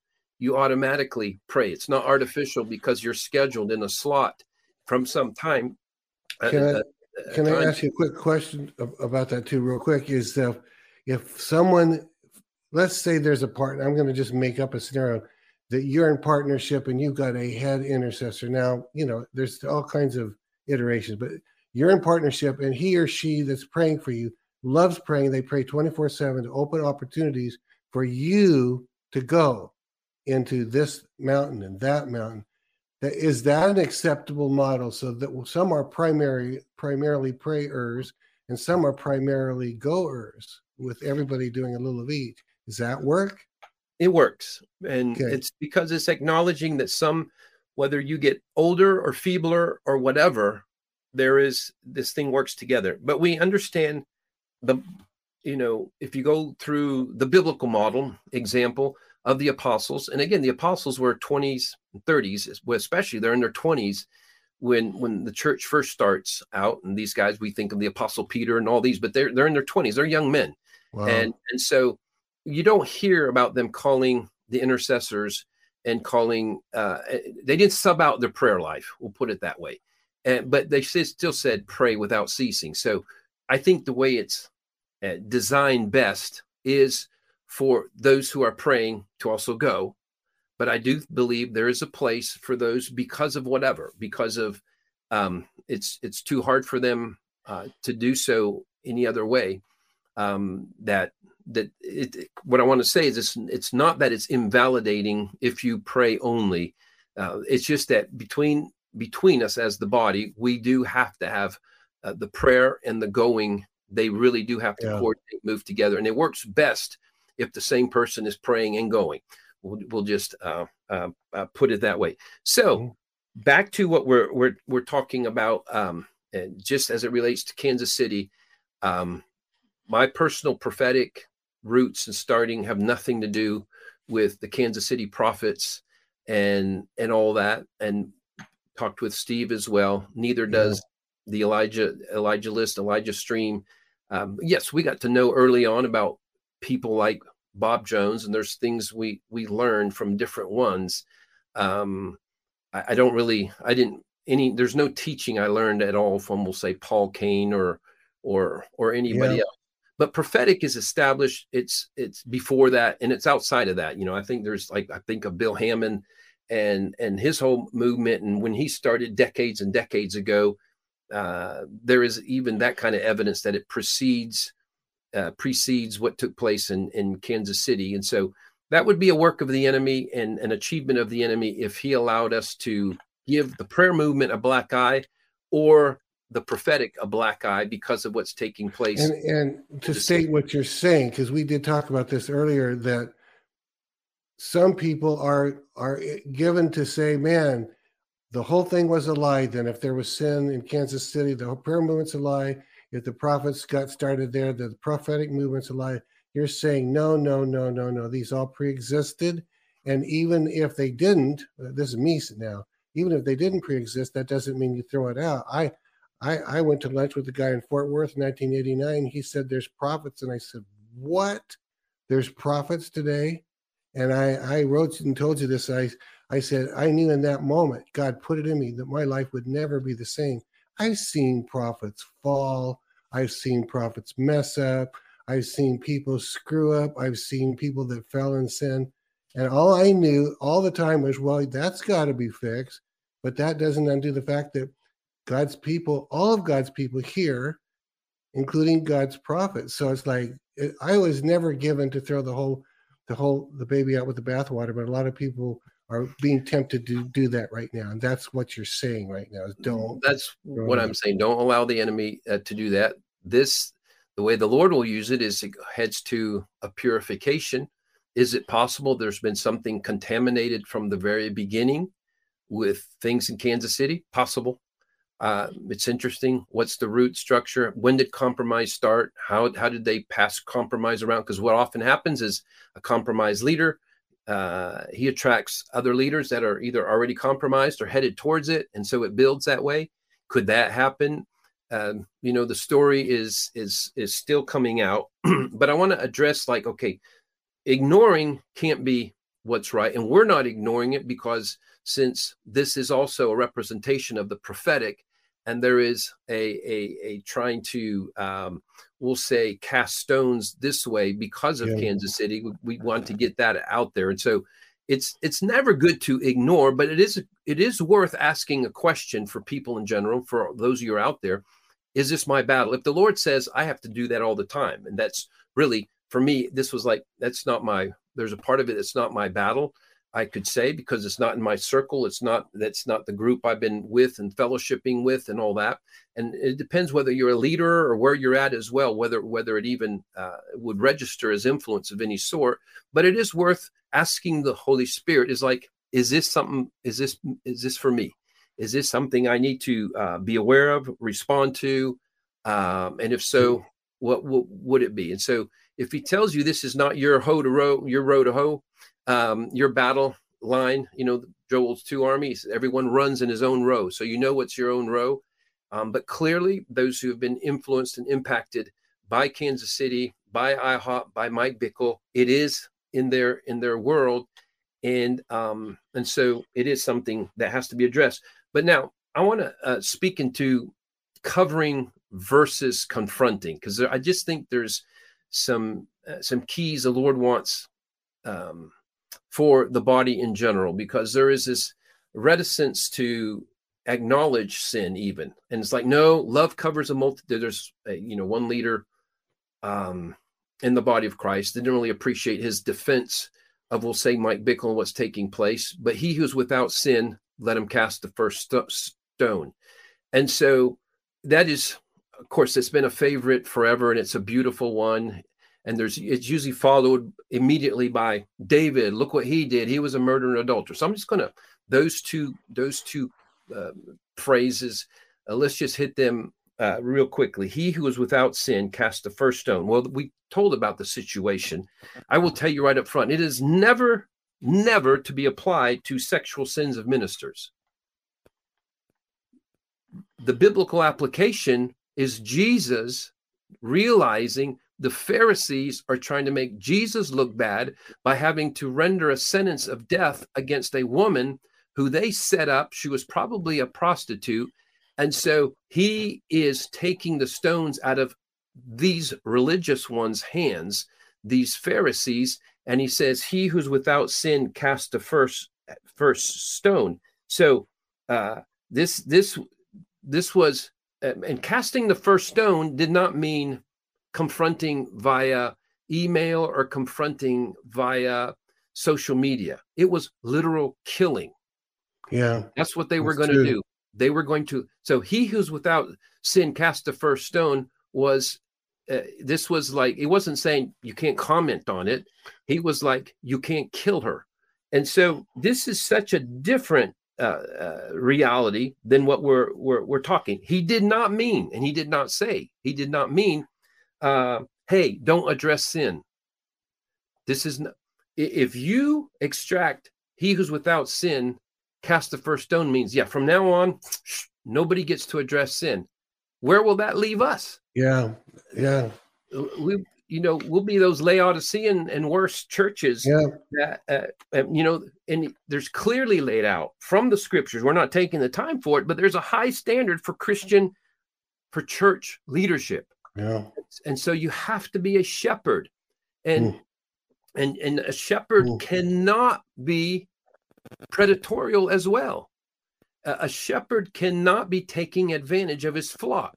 Mm-mm. So even the story that we're talking about from Kansas City, it's not just uh, you know, quote, consenting adults that were equals. No, you're, when you're talking about a minister, founder of a, a, a ministry, and who's in his forties. And a teenager, and there is a use even of prophetic vision or uh, any kind of manipulation. That that I, I called it a couple of weeks ago. I call that spiritual pedophilia. Hmm. That that is that is uneven. That that that is not, well, they both sin. They both need to repent, and just if they do it on their own, fine. No, no, no. This is entirely different. This is a whole nother level. There is grooming involved. And I've watched this, and you've heard it from me before. All uh, it, there's a lot of it. There's a lot of it that's taking place in the body of Christ, and it needs to stop. And it not needs it needs not to be considered mutual adultery. They both just need to confess and shh, and not talk about. This well, yeah, is- I get. I've got some, a bunch of emails, not a bunch of some emails, and they say, "Here's the deal. This is the solution. She shouldn't have been where he is, and he shouldn't have been where he is. She needs to repent. He needs to repent." This is, she should never have uh, elevated a leader. And it begins to put all of the onus right back on the the, the victim. victim. Yeah, yeah, it's it's horrific. It's and horrific. It doesn't matter if she's no longer a victim twenty years later or thirty yeah. years later. If it started then, that's what you look at. You don't yeah. you don't look at what their ages are now. You look at what it was then. And then if there are more situations, so no, this thing, if you want to cover, like love covers, yeah. It doesn't say love covers up. So anytime you're in a cover up, you're no longer into what love does. Love covers a multitude of sins was the love of Jesus, what he did on the cross. everything you did, if you call upon him, you know, you confess your sins, the blood will cover all your sins. That's an entirely different situation than someone who's used the position of leadership. Thanks for listening. The Elijah Streams podcast is made possible by donations like yours. To become a partner, go to Elijah Streams dot com slash give. And I have to say this, you know, this is harsh what I'm going to say here, uh, but it's also truthful. It needs to be said. If you consider yourself a minister and you take advantage of the sheep, you are no longer a minister. You are a wolf. You are a predator. And predators do not get loved. Nowhere in the Bible does it say love the wolves. So it's you're saying, are you saying, in effect, you just lost your mantle as a minister by doing it? Is that what you're saying? You lost, you lost your mantle, and there is always one way back, and it's thorough, absolute repentance. And it's and and you know, there's all kinds of ways that repentance has to take place. There is a point. There is a place where as adults, you do something and you are on equal terms and you both confess, and it doesn't have to go all the way to the body of Christ, and you dealt with it, and there's true repentance, all that kind of stuff. But when you're talking about, because what's taking place, the Kansas City thing is victims, those who finally got courageous enough to say, that was just wrong. It was spiritually wrong. Yes, I would. It is. They're like, of course I was wrong in being a part of it, but I, I didn't know. They're using, they're using spiritual Uh, um, uh, you know, high prophetic uh, words and and and and pressures and things, and putting. And I'm just nineteen years old. Whether it's that one, or, and there's m- multiple similar situations. You don't have to be only nineteen for that to happen. It, you have to understand, if you're a pastor, if you're a leader, you are in an elder position. And if someone is in an under position, they don't consider themselves even a leader. They just came to the Lord. I mean, there could be like it's uh, spiritual pedophilia, even if you're like thirty-five and they're twenty-five, because if they don't understand, uh, uh, if they're not at, at that same spiritual peer level as you, and you are on this, the scripture says, obey them that have the rule, submit to them, for they watch over your souls. And so if you're violating one of his commands, like oh, the, he's like, you need to be people. He, he can trust you. He's the shepherd. You're his under shepherd. If an under shepherd takes sexual advantage of someone under them, they are a predator. Wow. And you are not commanded to forgive or love predators. You cease being a predator by confession. You cease being a, a, a, a predator by full confession, not partial confession of what you can no longer sweep under the rug. So that thing has to be properly understood and properly uh, taken care of. So Um, because our time is is is uh, running out on us. When do you cover? When do you confront? Um, because I'm going to cover more than just that situation. It's a case in point that's right before us. Um, in an atmosphere, I wrote t- uh, two sentences. In an atmosphere of covering, an atmosphere of covering everything, which means shh, cover up everything. We don't talk about it. We don't do an atmosphere of covering. Breeds a congregation of compromisers. Mm. And wow. You will be one that says, scripture would write on you, I have this against you. You permit that woman Jezebel to rule in your midst, because that's what ends up happening. If you allow it from the top, it's going to go on down mm. everywhere. The blood from the top flows everywhere. Mm. And if you have, if you go the other way, an atmosphere of confrontation, if it's just paranoia, confrontation, accusation, that will breed a congregation of backbiters, congregation of accusation. So you don't want that either. That's why we're saying the kingdom is about being right, right. The big circle, the little circle. You have to go, you have to know the standard. The standard is, if you are a minister, you cannot take sexual advantage of anyone under you in that church, or you have violated something, okay? But as we deal with it, we want to do it the right way as well. And there is a place for repentance and coming back, and not all repentance have to be public, but it depends on the nature of it. If victims have made it public because they've attempted to do it in person, because that's what's happened in this situation, Kansas City, at least some of them, if they have attempted to do this in person and you have not allowed it, and so they have now taken it out and it's now media, body of Christ, and all that, there is a different level. You can't just go, and we say this strongly again, I think I said it a week or two weeks ago, you can't just say, well, I prayed and asked God to forgive me, and it's all under the blood. It is not under the blood. If it involves another person, he tells you, that's scriptures, Matthew eighteen, other thing, first, even before you're going to give a gift to him, if you have an offense, if there is an offense either way, if there is sin in the camp, we'll just put it that way. You don't just say, I asked him to forgive me. Like, can you imagine if, if you know, you murdered someone, he's like, I asked him to forgive me, I'm clear, but there's a whole family that doesn't have a, a, a yeah. husband there because there are consequences. You don't just say, uh, and he doesn't just get you off the hook. I'm sorry. When you have someone you won't confess to, when you are hiding the truth, when you haven't confessed your sin, uh, if this is a situation that we're looking at, Mike Bickle should have gone, it's like, well, it's twenty-something years ago. Then twenty-something years ago, you should have gone to her and you should have said, I am sorry. It was a sin, complete sin. And you go through the processes of getting clean back back then. You don't twenty-something years later say, that was twenty-something. Does it mean it didn't happen if it's twenty-something years ago? The fact that you can bury something for twenty-something years ago and knowing that this lady considers it sin, that she she she feels as if she was violated, it is sin. There is a way you deal with it. And, and are you, you not, are you making you not get clean just by going this way? Are you making a statement without saying anybody's name? Are you making a statement that the victim in question does feel like she was violated back then and has said so? Is that what you're saying? Because I don't know all the any. I have I don't know that many details. Because you kind of said that. I was wondering. Well, I know they have an attorney. I don't really know the in-depth story here. Okay. I know how this feels, and I know so many other things going on in the body of Christ that are similar. And I know okay. how I know how the ministers do, and they're like, no, I got right with God. I got clean. Yeah, I did wrong. And and again, well, there was a public letter uh, days ago that he's kind of said that. I you know I said I'm sorry, but he said, and I thought that was it, but now I guess I'm I'm going to paraphrase because I don't have it in front of me. But then he's saying, but so now I th- I see that God wants me to make a public confession out of it.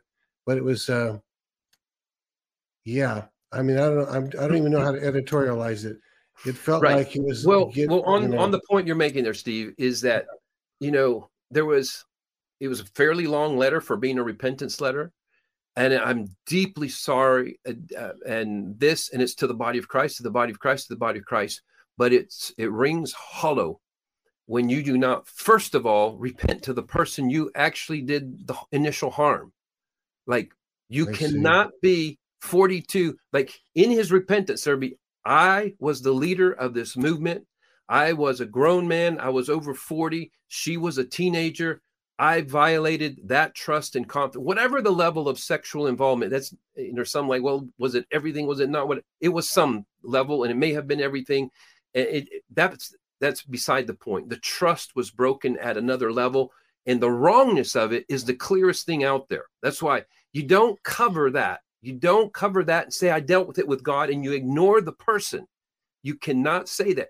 He, I saw his own emails that he sent somewhere else as the greatest betrayal that's ever happened to me. The fact that she told. I how see. Can you, how can you consider that to be a betrayal that she told that? So, yeah, I'm holding his feet to the fire. So you're saying there was there was a uh, there was some grooming involved just by nature of the age. There had to be grooming involved. He was, was supposed to be someone who watched over her her soul. And now when she finally went public, he's saying that's the greatest betrayal in my life. Is that and that's the way he, he was seeing it?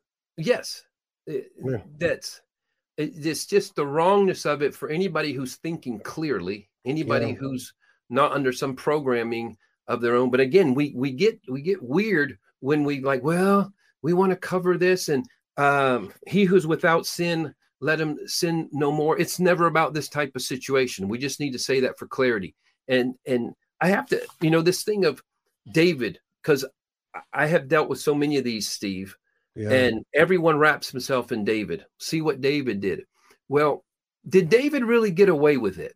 And did he really, like, I he just. He had I, severe punishment from the Lord. I don't have it memorized, but it was like people. Well, died. I just wrote a few, I just wrote yeah, a few ahead. things down, Stephen. So did yeah. he get away with adultery and murder? Well, the child died, first right. of all. The sword never left his house. He was told the sword. That means death in unusual ways never left his house. He had two of his children, Absalom and Adonijah, who uh, tried to take the kingdom from him, but both of them were sexually uh, uh, um, crazy in, in it all. Adonijah, I think, slept with ten of his concubines in front of all of Israel.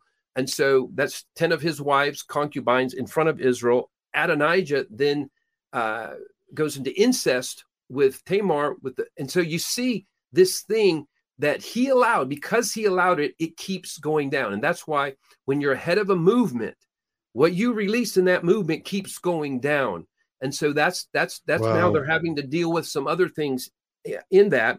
And so it tells us, uh, you and know, he can, can I just say this? He, while that was happening and God was allowing it to happen as the direct result, yes, it's true that God, that, that he was, he was specifically forgiven of the sin, but the, but the consequences were not removed. So it was like, he was right before God and he started writing praises again, right? But, but, but God was not done allowing the consequences at all, right? And the, and the more intimacy you have with the Lord before that type of sin, the bigger yeah. your consequences. You understand that yeah. Moses, just for striking the rock instead of speaking the rock, does not get to go into the promised land. Yeah, wow. Big consequences. So the higher you are, the more revelation you've been exposed to, the more his voice you did hear.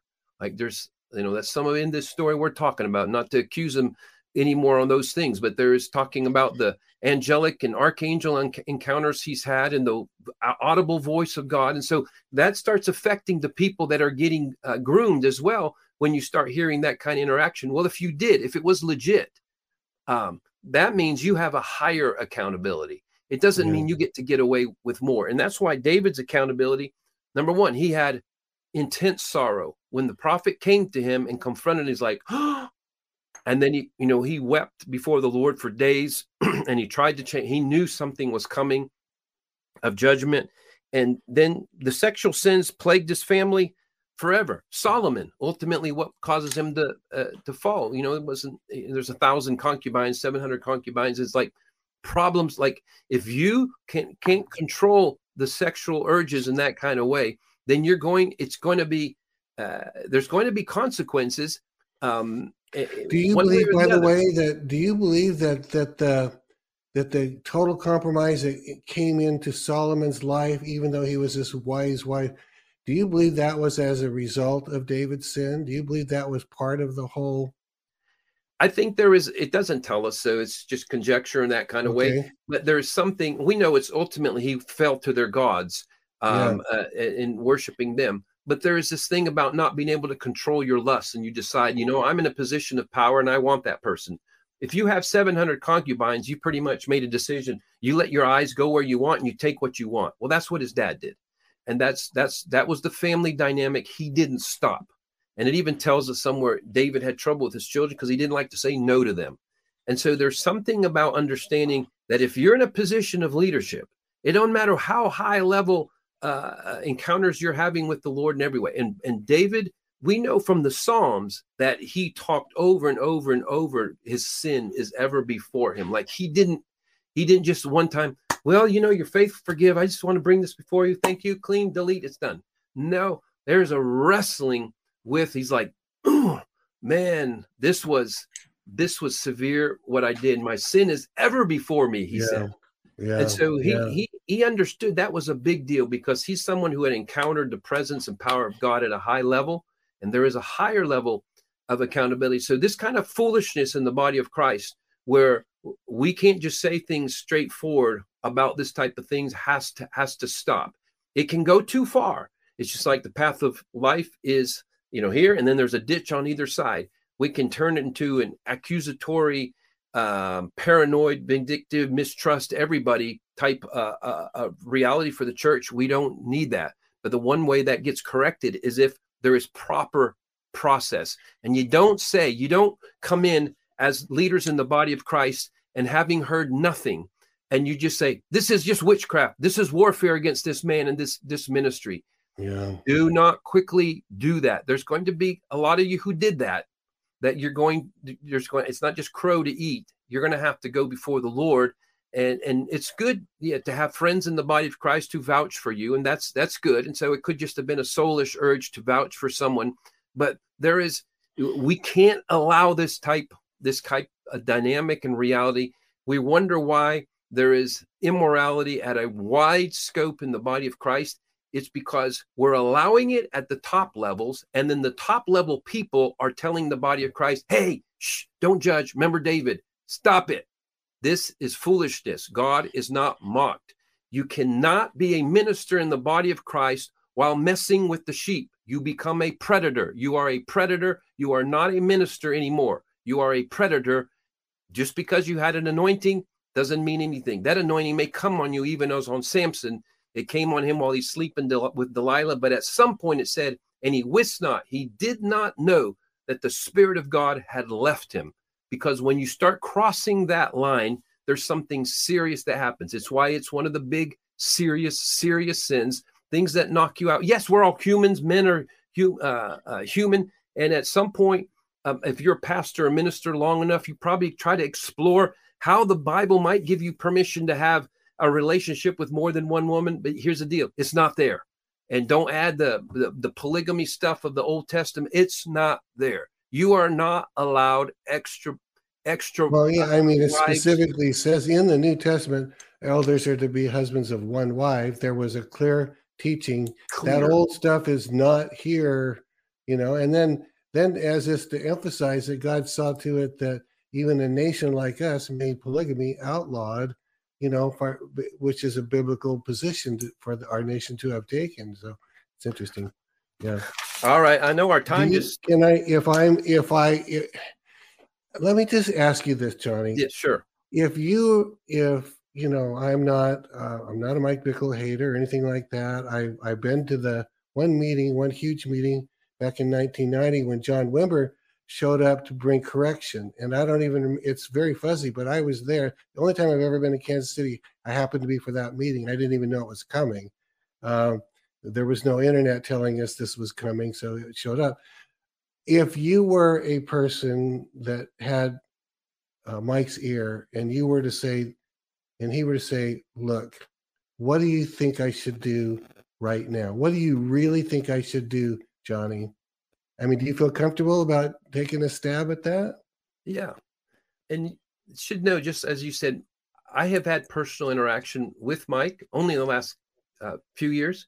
And it's been pleasant. It was good. We sat in his office together. And so I have, uh, it was, it was, it's good. I have okay. nothing. Um, I have no desire to see him or IHOP Kansas City uh, shut down. In fact, I think his true repentance is the only hope. Like yeah. true repentance is the only hope for IHOP Kansas City surviving. Okay. And it's like, you have to face uh, a, whatever really happened, whatever really needs to come out. Part of my advice to him, I would, I'd say, come clean. And, but I don't know, I don't know the full extent of what he's done and what the ramifications of that. I don't, I would be able to tell uh, uh, um, from that m- more exactly, you know, you can have, like, for example, people are wondering, what are you talking about? Well, there are situations where you can't just confess another situation and expose somebody else who's already, who's either, that's not their choice to do so. Uh, you can't say it with their name. So this thing of being specific, you you have to say things like, and there are other, there are other relationships or other times I violated. And you don't have to tell the whole body of Christ that, but you should tell them. You should tell them on the side. So it just, everything that um, involves coming clean, you you want to do. I'd walk beside Mike if if he would do that. I would, if if there were more than one victim, I'll just use the word victim, that especially that was young like that, would you would you recommend him saying publicly, look, I said there was more than, I said it was one time, but the truth is, I'm just going to be truthful, there was a, more than one, and maybe I would say there's been a number of them. I don't think I should expose them to it because they've moved on, but I'm telling the body of Christ there's been more than one, and I wasn't truthful. Is that advisable? That's advisable. But again, I think a secondary thing is he does have to tell them that. Yeah. Uh, um, okay.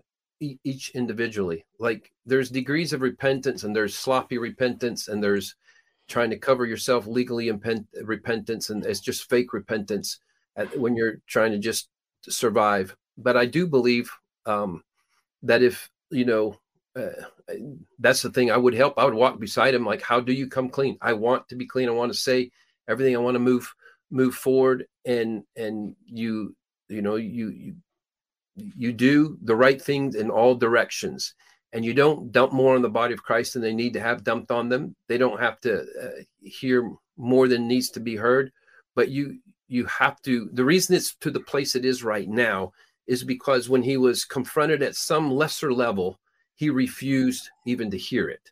And so it's gotten to that place right now. And there's a biblical principle. He who being rebuked hardens. There's a hardening of the heart that takes place when you mm. refuse to hear. And there's a likelihood that that's taken place. Like when you've had many times and many opportunities, this is just what I've seen in other settings. Again, I, I, I draw from other experiences we've gone through and heard. Like there is a place where it can be hard for that conscience. That's what people should pray for, is that that conscience come alive, the heart come mm. alive, where you don't, where you say something like, you know, I think if he did something like really came clean, the best he knows in all directions, and then just says, you know, I recognize as well, I've defaulted in my position as a shepherd, because that's his position. And so, but I still believe in this vision. I still want to be a part, but I have to, I have to be a servant in this now. I'm just going to be, um, I want to be the janitor at, at I hop from now on. And, um, but I want to be in the prayer rooms. I want to believe in it. I want to do that. There's, there's, there's a way of humbling yourself and coming clean in that kind of way. And you, you're no longer running. You're not the one firing and hiring and doing all that. You can even still be a part of the ministry and be a, ri- a reminder. He could be a reminder within the movement that this is a high call. You don't, you can't cross those boundaries. You can't cross those lines. And, And yes, uh, again, I, I acknowledge, I know there's a, I can hear the ministers out there. Oh no, because ministers do not like this standard being out there. I've been a minister for decades. Okay. And, and would just say, yeah, it's scary. Oh, you mean like if I, if I fall in sin, then it's, then it's over for ministry. Well, there's an aspect of it. You are facing that. That's it's, it's a position of trust, and the fear of the Lord is supposed to hold you in a place where for, if for no other reason, that you like, I cannot cross a boundary where as a shepherd, he sees me as a wolf. Yeah. Is that wow. Forget what the people see you as, as a wolf. If you mess with his people, he sees you as a wolf. And so he's going to want you taken out. And that's the fear of the Lord that needs to come back to ministers. But once they get away from it, they, they get away with it for a while. They're like, oh, I think he, he really needs me. That's the big lie that goes at the high level Uh, of deception for ministers that I've seen. They believe that their anointing is so valuable to God, that they are so indispensable for the kingdom of God, that he's like, dang, I wish you wouldn't, but I had to put up with that in David too. So I'm going to put up. No, it's not. That's wrong narrative. You didn't learn. David didn't have the story to read from. He was a first timer, first timer king, experienced somebody with all that power and learning to say no to it. And so we have the advantage of two thousand years since Jesus and the Holy Spirit with us, and we're able to read David's story. I didn't even add to the part where you're like, yeah, David, he got away with it. Here's the deal. In heaven, our minds are going to be purified and all that. But one of the first things when we see David, we're going to go, wow, yeah, he's the one that killed Goliath. He's the one that fell with Bathsheba. And it's like, yeah, wow, that's, that's on him forever. Like, fear yeah, of even, that. Even in heaven. And now, Johnny, you just said something a few minutes ago. I'm just going to ask you, were you serious about it? Were you serious when you said just a few minutes ago, I would walk beside him if he would do a full-on repentance? Full-on. Are you serious? Absolutely. It would be such an example for the body of Christ. It could, if it could en- engender and reproduce the fear of God and all throughout the body of Christ. It could. If he did it, if somebody, one of these guys will do it once they fall, instead of covering themselves and throwing the victims under the bus, if they will do that, it will release something into the body of Christ where that will happen all over the place. and it will do more good than their entire ministry uh, surviving. Up to that point, yeah. yeah. It, if if that would if that would happen, so yeah. Well, that's quite an offer. I mean, it's out there. Um, Johnny, do, did you finish saying anything about people that get to be with their families at Christmas? Did you say all you oh, wanted man. to say? All right, that? I know our time's up, but Go just ahead and take five to ten minutes if you need to. Just, a, I think I can do it in a, in a couple minutes. Okay. Listen, it's it's back to the transcendency. Uh, yeah. uh, rise with that. It's to I'll, I'll just remind you of, of that again. He has made you to be a kingdom thermostat, not a kingdom thermometer, and. And you want to, uh, here's the, here's the, if you remember that, remember that point, wherever you're with family, is like, I'm not here just to determine if there's a lot of things I want to avoid and stay away. I can bring in kingdom climate wherever I go. And then you're going to have to do, you're going to have to read your situation and defer sometimes to truth in order for love to prevail. Like, this is not your ministry in the sense of your preaching or anything else, because there's there, we, we got you get overcommitted to truth, then you're like, I'm just going to hit them over again. The kingdom has to be the right thing and the right way. Truth in love. If truth doesn't come couched in love, and that's what you have to do uh, with with family. And so you're you're really going there to focus and prioritize developing the love. Think of two okay. legs. One is love. One is truth. You got to lead with love. And, yeah. and if the relationship gets strong enough where you're able to then present truth, like whether you're arguing about, uh, it can be politics, about anything, but you can bring, you can know it's pointless to do so. So there's the wisdom, the instruction about lean on the Holy Spirit, but don't consider yourself a victim. And, and remember, the fruit of the Holy Spirit is always at your, at your disposition. And again, just hopefully that, as as as a tool um, can help you in in in your next um, encounter here with family over the next uh, several days and few days. That was really good. And you know, you had quoted earlier that scripture about let, let your gentleness. Wasn't that on this program? Didn't yeah, you? Yeah, yeah. Yeah. I mean, that's that, that's always whenever I hear that, especially the last few years, because I've had plenty of family conflict that happens. And I think and, and that this thing says, let your gentleness be evident. I think it goes. Yep. Something like that. Yep. That's kind of that's kind of pregnant, you know, because we all know feel like we want to often feel like we have the right to let our opinion be known. That's not what that's saying. No, yeah. You know, it's an overused or maybe underheard statement. It's not necessarily a Bible scripture, but it does play out. It's like until until people know how much you care, they don't care how much you know. Yeah, that's that's a, that's practically a biblical. Uh, that's that's that's so true, man. I mean, if they don't know your love, they don't really care about your discipline and truth. And you, you just apply that to you understand that even in raising children, uh, discipline, whatever jo- children, you know, there's some uh, whatever your discipline allowance is. Some don't believe in spanking their kids, but there's some sort of discipline, some sort of n- no. But nobody allows somebody else to just come to their kids and say, hey, listen, your kid's out of line. I just thought you need to know the truth. Tell them to, you know, stop. You don't allow another adult to come discipline your kids. Why? Because they haven't loved them first. They haven't, yeah. They're not the ones that birthed, stayed up, changed the diapers. There is something about love laying a foundation that even gives you a right to tell the truth. And you have to know from the Lord, from the Holy Spirit, do you even have the right to tell the truth?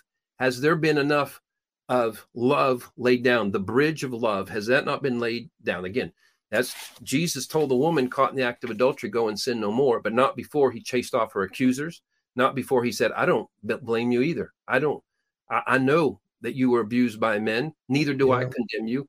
So yeah. there, there is that and understanding that dynamic as well. Yeah, so good. And he was the one being on the face of the planet they had the right to condemn her if he so chose, and he had he was the without sin, you know that he and then he didn't. I mean that that preaches too. Steve, All right, Steve, well, he's literally the one. The Ten Commandments is the Word wrote it. Jesus, he's literally the entity, the person, God in the flesh that wrote, "Thou shalt not commit adultery," and he's like, "This does not primarily apply in this situation until all the end." Until That's we so huge. That is huge. You know, and I guess we think of we probably understand he's the one that said, if this, if you do, if these kids, if they're caught in adultery, this is like in out in the desert, at least they are to be stoned. If one sleeps with it, you know, so he wrote that too, I guess. I don't know how, what detail he wrote on those stones up there, but yeah, and he, he had every, you know, nook and cranny of the law in his, in his being, because from it came those commandments. Interesting times. Uh, Johnny, would you go ahead and pray for us as we pray for the people? Yeah. I, and let me I just... think a lot of clarity came out of it. I think more than I even expected clarity uh, came out of this today. But go ahead. What did you start to say there? Well, just a thirty-second reminder. Uh, look oh, at yeah. um, Holy Land. Oh, yeah. Go ahead. Pop that up there real quick, Emily. Pop that up again, dot okay. community. So we're telling you about our tour guide from Israel. And, you know, his ability to make money has been uh, cut off. He is a, a truth-seeking Israeli, and he has content he wants to share. And there is uh, there's a free um, podcast. Is that, I guess that's what I'm supposed to call it. Um, this Thursday, December twenty-first. But go to the holy land dot community, and he wants to be able to share and share it. Again, he's a he's a truth-seeking Israeli. If he were a Palestinian, we'd have asked him the same question. Are you able to provide for yourself? And we know yeah. there, again, for those of you who think, well, why aren't we doing this for the Palestinians? We would if it, that, if it applied. But this is just a situation we know about. And so it's not primarily, uh, it's not a fundraiser at all. It's he really wants to offer um, his expertise, historical historical expertise, and understanding of the Bible, connection to the land and all that kind of stuff. So please um, uh, look at that. And, and um, if your heart's uh, moved to uh, connect to that in some kind of way, uh, please, please do it. So, all, all right, right, let's pray. Go ahead. Yeah. Lord, we just thank you for this Ooh. time, and, yeah. and Holy Spirit, we just thank you for um, uh, the season we're entering into, whether yeah. it's the actual days when you were born or not, or whether it's some mix of holidays that's come together. Lord, we are, we're in a place, we're in a time where it's Christmas uh, and it's about Christ, and we're going to do that no matter what. If we find there's a better date or a better way in the future, as a society or as a church, we'll do so. But for now, yeah. Lord, this is a time where we acknowledge you, we praise you, we enjoy singing to you, we enjoy family, we yes, en- we enjoy memories, uh, good memories in the midst of all the other things that come. And so, Holy Spirit, I just pray that you would bring unusual peace yeah. to the hearts. This is what you're saying with this transcendency, transcendent realities. You can arise with the transcendency of his peace in the midst of yeah. whatever natural circumstance or situation, whatever country, whatever, uh, whatever state, whatever family, whatever, whatever challenge of reality that exists there. You are the God who provides himself as yes, the God Lord. of peace, and the one that gives us peace and joy. And so I ask, Lord, that there would be a release of comfort and joy to the hearts yeah. of those who are watching, viewing this right now. Comfort and joy, comfort and yeah. joy, and expectancy of good from you in every area mm. of life, Lord. That's what hope, uh, this having this ir- irrepressible hope is the expectation of good from God uh, in every area of life. Let that be released into the hearts of all that are here. Thank you, Lord, for um, for assisting us in, in, in growing with you and in you, and challenging mm. us to uh, um, to the next level in our uh, in our ambassadorial experience here on earth, as we represent you as ambassadors, yes, to carry your presence, to, to be carriers of your solutions, carriers of everything that Jesus brought on earth. Thank you, Lord, for that. In Jesus' name we pray. Amen. Amen. All right. It's a little longer than normal, but I felt like it was really important to go that long and get that out there. Quick reminder, DeMontae Edmonds will be with us in the morning. Um, where's that? Okay. Uh, someone, okay.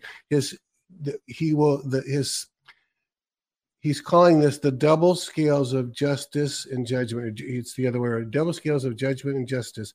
So it sounds like, uh, something along the lines. I don't know if what we're talking about, can't, can't quite tell, but it sounds very interesting. So, all right. Thank you so much, Johnny. Give our love to Elizabeth and your family. Have a great uh, gathering. If I don't see Steve. you, am I not going to see you till after Christmas now, right? Yeah, I think so.